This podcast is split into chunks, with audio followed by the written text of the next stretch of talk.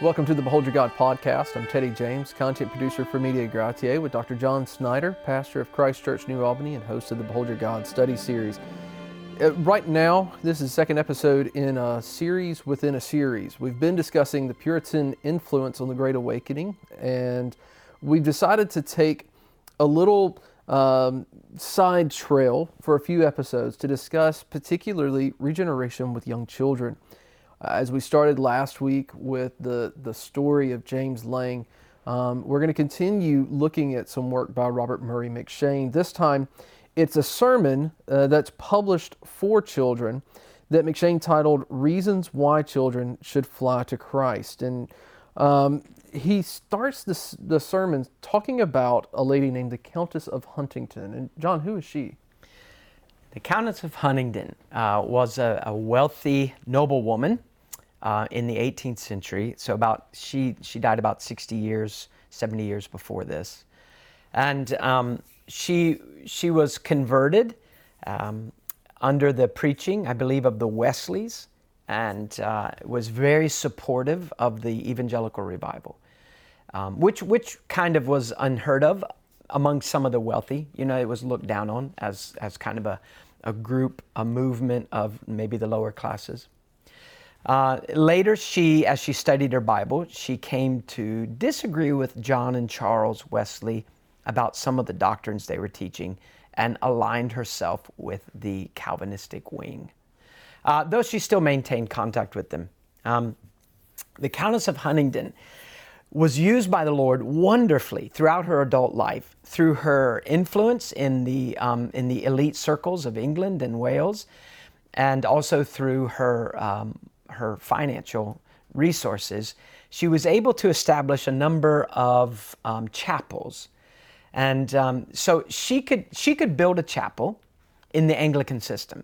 You couldn't just go be a traveling preacher on your own. Um, that you needed to be put into a parish or put into a church, uh, um, appointed by a bishop. So you, it, it wasn't like you know, a Baptist nowadays where you can just say, well, I feel called to preach, and then you go gather a group of people and establish yourself as a kind of a self made church. Um, it, much more structure and um, a more careful hierarchy there. So, one way, one, one problem the evangelical men were having during the revival, men like Whitefield and later John Newton, was um, a lot of the liberal pastors and uh, leaders, bishops, did not like these men and their preaching, and they barred them, made it pretty difficult for them to get a church anywhere. One way they got around that was to become chaplains to wealthy patrons, like a lady, a Countess of Huntingdon. So she could basically pay the salary of a number of godly young men like Whitefield, and he would be her official chaplain and then he, he could just travel and preach wherever he wanted. And if anyone said to him, You know, what right do you have to preach as an Anglican uh, minister? And he would say, Well, I am uh, the chaplain to the lady, the Countess of Huntingdon, um, which he was one. Uh, but she had a lot of them. And so basically, by building little chapels and appointing chaplains there, she kind of was able to establish a number of evangelically minded little churches within the Anglican system, kind of unofficially, that would preach the gospel and not be under the so much under the thumb of bishops that disagreed with the gospel that they were preaching. And uh, so eventually, this came to be called the lady, the Countess of Huntingdon's connection, um, a connection of churches. Now, M'Cheyne mentions her not because of that, but because at age nine, she saw a casket being carried to a grave in a procession, and in the casket was a little girl her age, a nine year old. So, being curious, she followed uh, the procession to the grave and she saw the casket laid in the grave. And following the funeral, um, she was really burdened about the condition of her own soul. And that was one of the things the Lord used to eventually save her. M'Cheyne used that story to open this sermon to say that um, the children ought to, while they're young, flee the wrath to come. Fly to the Lord Jesus without delay, he encouraged them. Escape for your life and do not look back. Uh, and, and in this sermon, he just gives a number of reasons. Now, many of the reasons are taken from Psalm 90. It's a psalm that Moses wrote, not David.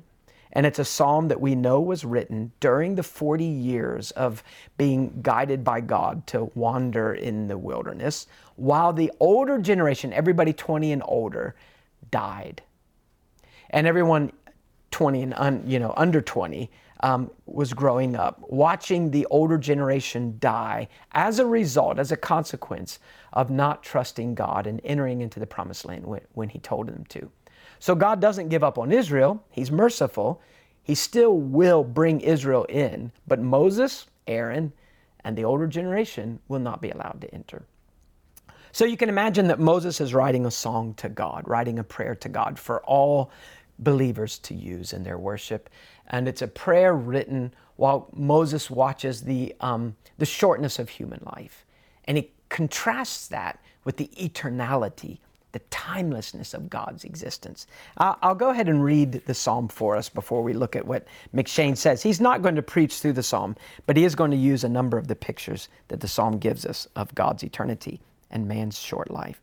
He writes this Lord, you have been our dwelling place in all generations, before the mountains were born, or you gave birth to the earth and the world, even from everlasting to everlasting. You are God. You turn man back into dust and say, Return, O children of men. For a thousand years in your sight are like yesterday when it passes by, or as a watch in the night. You have swept them away like a flood. They fall asleep. In the morning, they are like grass which sprouts anew. In the morning, it flourishes and it sprouts anew. Toward evening, it fades and withers away. For we have been consumed by your anger, and by your wrath we have been dismayed.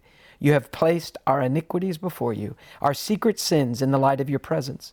For all our days have declined in your fury. We have finished our years like a sigh. As for the days of our life, they contain 70 years, or, if due to strength, 80 years. Yet their pride is but labor and sorrow for soon it is gone and we fly away. Who understands the power of your anger and your fury according to the fear that is due you? So teach us to number our days that we may present to you a heart of wisdom. Do return, O Lord. How long will it be?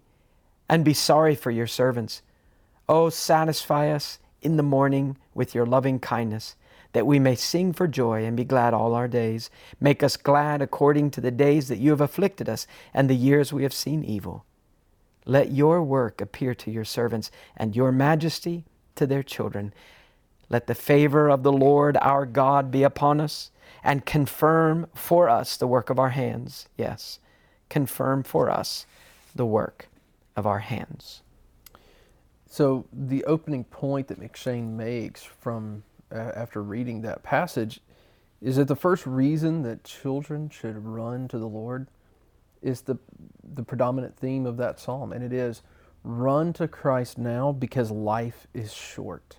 Uh, you know, Psalm 90 uses the uh, the the image of a man who is asleep, and life is like a dream. And when we are to look back, you know, at the end of our lives, no matter how long that life may be, um, when we look back, it will seem as a dream. When you fall asleep and when you wake up, it seems as though no time at all has passed. No matter how long, maybe 70 years, maybe by strength 80 years. But what is that to eternity? Yeah, he says also it's like a ship that's in a great river and the current is strong and the, the crew boards the ship, lifts up the anchors unfolds the sails, the wind fills the sails, and the ship just sails down with the current of the stream. And that's the way life is. And also, like an eagle, if you've ever seen an eagle uh, in its nest and it eyes a, tr- a prey on the ground, the amount of time that it takes from the bird to take off or to be in flight and then to swoop down and capture its prey is a flash and that's life. Yeah. Um, he also mentions a mist, a mist. or a fog. Um, you know, you get up in the morning, maybe if you live near a pond. We have a pond close to our house, and sometimes in the mornings, especially when it's cooler, you know, you'll see a mist or fog and it's kind of pretty. But uh, if you want to see it, you got to go tell everybody, hey, come look at the fog now because in a few minutes the sun rises and it melts it off. Um, M'Cheyne then gives, uh, along with these pictures, these simple pictures of the shortness of life that are easy for children to grasp, he really presses the urgency by a couple of things. First, he says, It is urgent for you to run to Christ now because you know that death is near. Now, we have to remember that in M'Cheyne's day, um, in, in, the city of Dundee, a lot of people were dying of disease. Part of it was because a disease was sweeping the land, but part of it was because the living conditions in Dundee. And he is able to say to the kids a couple of pretty stark things. He says, first of all, Many of you, he said, have been at funerals and you have watched your close friends laid in the earth, in the grave. And he goes on to say, Many of you have more friends who are now dead, who have died, than you have that are still living. And he says, In a little while, this church where you sit every Sunday will be filled with new worshipers and new voices, and a new preacher will be preaching. It is an absolute certainty that the children who are reading this sermon right now that he publishes will one day be in a grave. Uh, then the second thing he says is that the, the seriousness, the magnitude of this soul work ought to make you feel the urgency. And he argues in a way that I don't know that I've ever heard anyone argue. He says this You have a great work to do. Think about it. You have a soul to save, how short a time you have to do it in. You have a wrath to flee.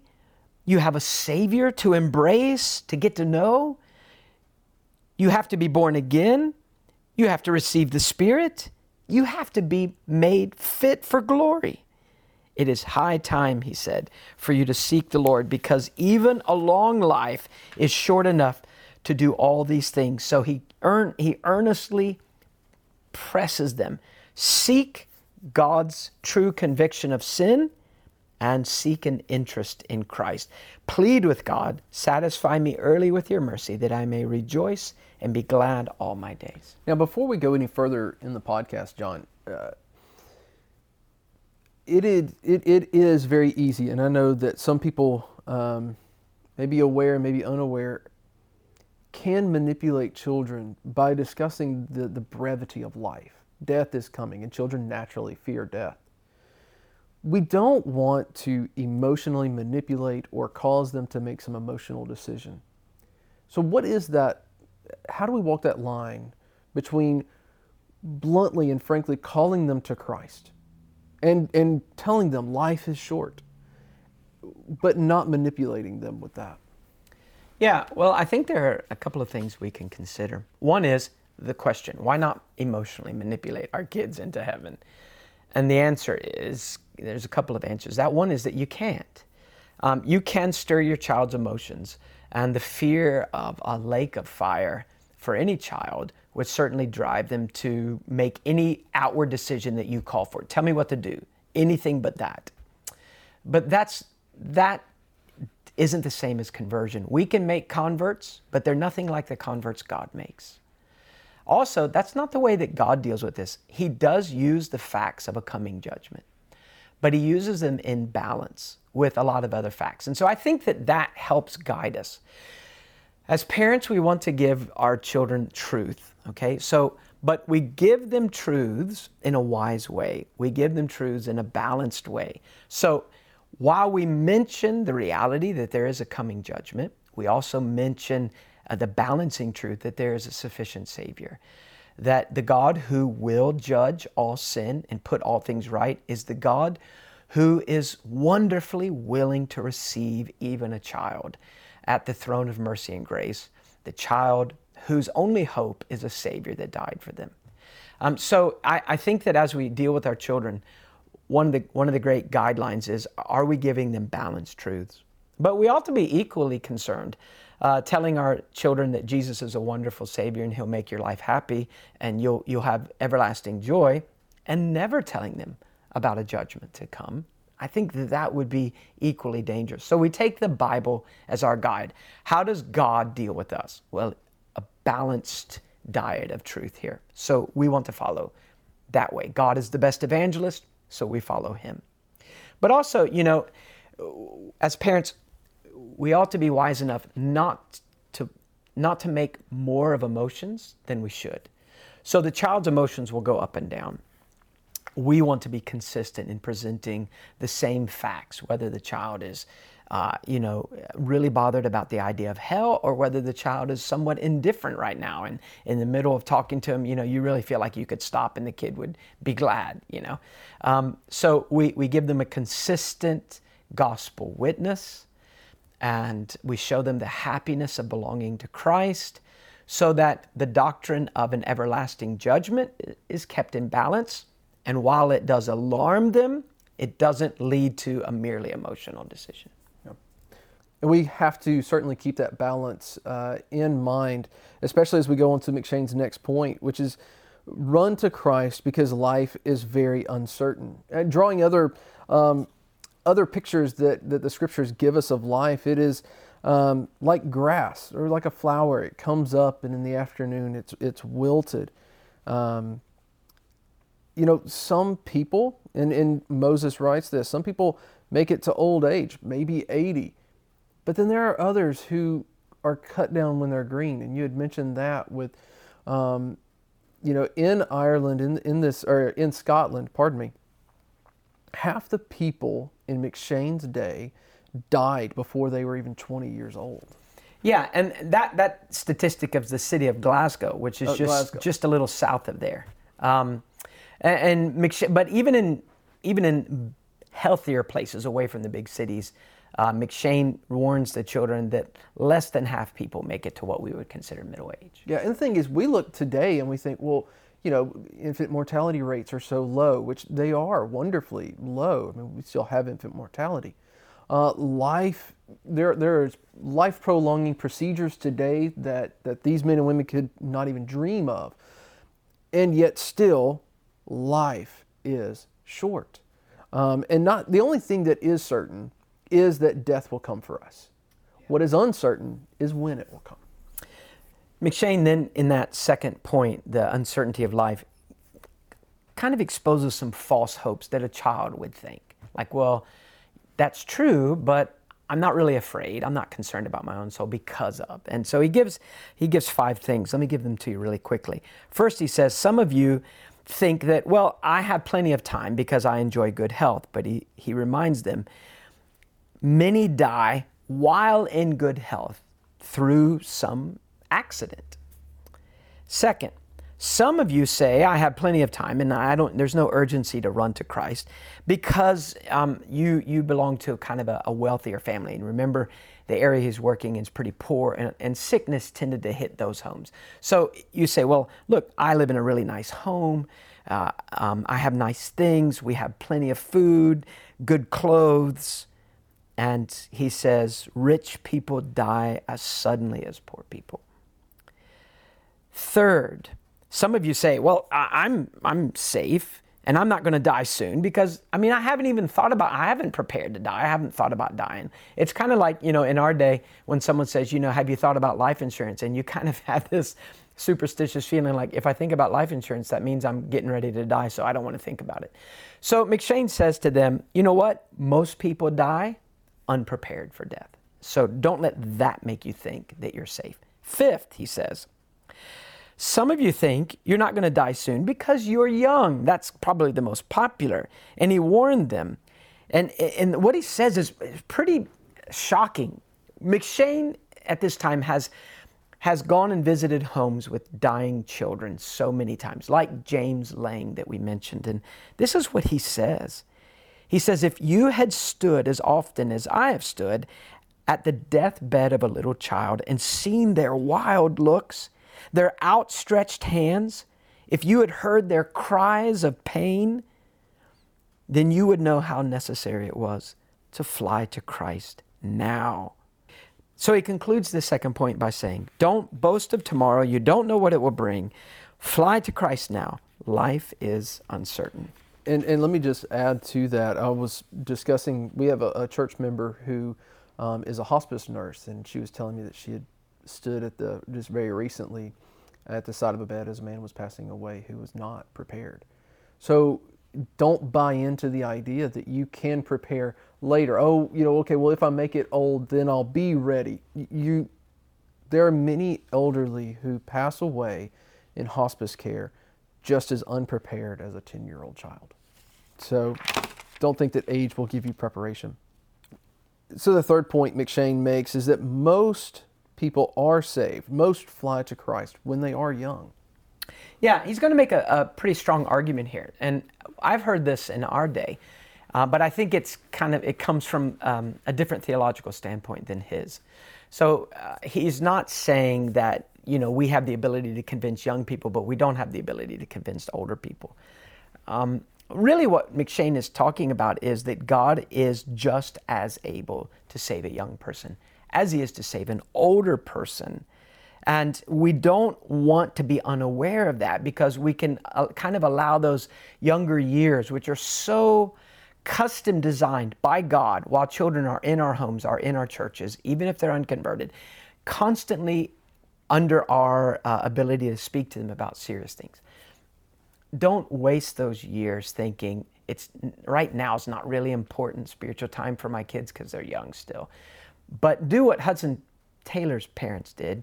Uh, they said they laid up kindling in those early years, that God would one day send a spark and those great Bible lessons and the things that they had taught their kids day after day then become a fuel for a Christian life. Yeah, and in a lot of wisdom, M'Cheyne explains, he, he goes further into his point, saying, why is it that, uh, that it is typically younger people? And he says that as we grow, um, pride grows with us. And we come to the place where we feel we're, we're too wise, we're too knowledgeable, we're too capable, we're too self sufficient uh, to need to be saved by the death of the Son of God. And it, even when we look at times of the Great Revival, Great Awakening, and other revivals that have happened, we see that the Lord does indeed work so often in young people. M'Cheyne points out that there are seasons of life in a soul. And one of those seasons for conversion is when you're young. And uh, but that's not the only season. Fortunately for us, yeah. There are other days that the, the the Lord's Day, the Sabbath. It's a great day. He calls it Christ Market Day, which I think is a beautiful terminology. But another one that may be a little surprising is he goes on to discuss how difficult times in our life is also a converting time. God takes away what we love most, those things that we have clung to for comfort, for security, he, he may remove them or expose them as weak and empty so that we turn to the, to the beauty of Christ. Yeah, he gives two other uh, seasons or converting times, he calls it in the sermon. Um, one is uh, those times where God is particularly stripping from you all the things that you hoped in. Uh, so he's exposing your sin, he's exposing the emptiness of your best efforts. And M'Cheyne warns them look, this is a converting time. This is a season of grace. Don't resist God during these times. And finally, youthful years. This is the God that said, Let the little children come to me. Don't hinder them, don't forbid them. So we have a right to believe that even childhood is one of those converting times. Yeah, the next point that M'Cheyne makes is because it is happier to be in Christ than to be out of Christ living for yourself. And, uh, you know, a lot of the people who are hearing this sermon, uh, as in our day, might look at this and say, well, you know, when you're young is a time to have fun and sow your wild oats, as we often hear, and not to, and then, you know, as you get older, then you start to think religious thoughts. But really, how much happier is that season of childhood in Christ than it would be to be out of Christ? Um, M'Cheyne says he knows that that young life is full of gladness, and that is the very reason uh, why childhood, while youth, young adultness is the time to run to Christ, because it's far happier to be young in Christ, to be young in Christ, than to be young out of Christ. Yeah, why waste the best years of your life? You know, the childhood years. There's vibrancy. There's you're full of life and energy. And M'Cheyne's argument is just counter you know, it goes against everything that we hear, as you mentioned. And one thing too, so when we think about it, when you are an adult there are so many I want to call them distractions. I mean, they are more than that, right? I mean, we have to work, we have bills, we have so many stresses. And when you're young, how amazing would it be? There's so much time and opportunity to think upon, to dwell upon, time to meditate on the realities of Christ that pay dividends later in life. Yeah. He gives a number of reasons uh, that a young person would be happier running to Christ while they're still young. All right. So, first of all, he says Christ really satisfies. Other pleasures are offered by sin, but none of them endure. And then, then there are nice things that God gives us, created things, you know, things that we can own, uh, friendships that we can have. And he says these are good in themselves, but they don't really satisfy. He warned them it's an awful thing to be happy while not in Christ. And he compares it to a man that's sleeping, you know, like imagine a man sleeping and having pleasant dreams but he's sleeping in a house that has caught fire and he will die in that house. But but right now he, he's pleasant, you know, he, he thinks things are great. And so he said, childhood without Christ is like that. Think, he says, of the pleasures that are in Christ. They are sweeter than the pleasures that are in sin. Other pleasures leave us thirsty. Christ satisfies. He says, not only that, but being in Christ makes all the other happinesses that God provides us, you know, what we call the common grace, the common gifts that God gives all humanity, whether you believe in Him or not, you know, health and time and family and friends and things and food and sleep. And God is giving you all these things, but to enjoy them in peace with God, in a relationship with God, in Christ, they are magnified far beyond what you'd expect. So the next part, coming to Christ when you're young, will make you glad your entire life. When you think of sin, and and M'Cheyne is really, um, really articulate with this, and, and really shows a lot of wisdom because he does tell these children, look, sin will bring you a sense of pleasure, and it always does for a season, and only for a season. But Christ will bring you joy that never ends. Yeah, and, and he kind of draws it to a close by asking them this question What happiness will sin bring you on your final day? Or even just good things, created things that aren't God. Outside of Christ, what will the world give you on that day? Everything you used to really enjoy. Imagine a, a, child, he says, on their, on their deathbed looking out the window and they see kids playing that they used to play with. What power will friends and fun have to cheer your soul at that moment? Never again will you smile. Never again will you hear a joke. No friend will be able to stand beside you on the judgment day. So consider this while you're young, he says, and run to Christ now. Then he mentions John Newton. And he says, Newton wrote about a little girl who was a Christian, and on her dying day she said, If this is dying, it's a pleasant thing to die. And so, just a, a wonderful, shocking, wonderful picture of even the worst that we go through, death, can be made pleasant if we're in Christ. We've been working on a new project for over a year and are now ready to present to you the trailer for The Church, Pillar and Ground of Truth. Imagine there was a great king who loved his bride more than anything and he's going to go on a long journey. And before he goes on that journey, he calls us, he calls he calls you, he calls one man, and he says, "You will be the steward and you will take care of my bride." Now she's most precious to me. Here are the decrees by which you will care for her. This is what you shall do and shall not do with her. You must fulfill everything. Your faithfulness will be rewarded. Your unfaithfulness your unconcern for these decrees regarding my bride will be punished. And so the king goes on a long journey. And he's gone for a long time, and the steward begins to notice that the people are losing interest in the king. And they're losing interest in his bride, the queen, because she's somewhat pale and, and, and plain and, and old fashioned for them. So he decides that in order to save the kingdom, he is going to remake the bride. And, and in doing that, he's going to change her simple but elegant uh, white robe into something uh, a, a bit more eye catching and flashy.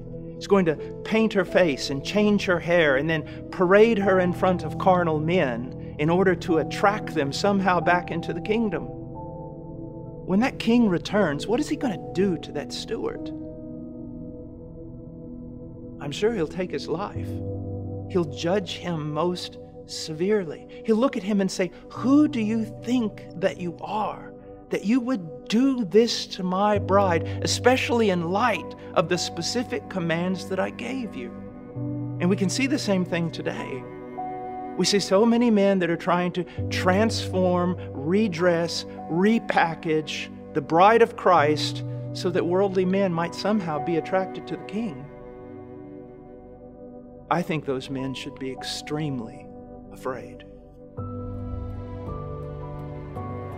When Uzzah reaches out to touch the ark, I mean, his heart, so to speak, is in the right place. He loves the ark. He doesn't want the ark to touch the ground. And he reaches out and he touches it in a forbidden manner. And God essentially says to us through killing Uzzah, this is not about what you want or what you feel. This is about what I say. And that matters.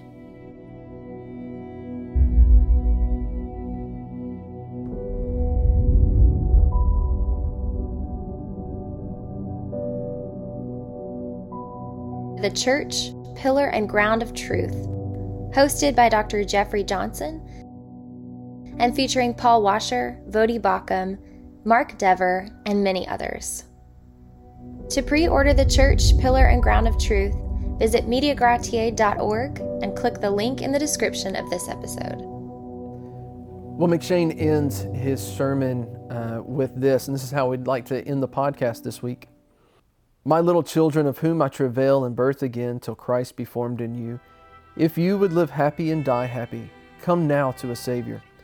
The door of the ark is wide open. Enter now, or it may be never.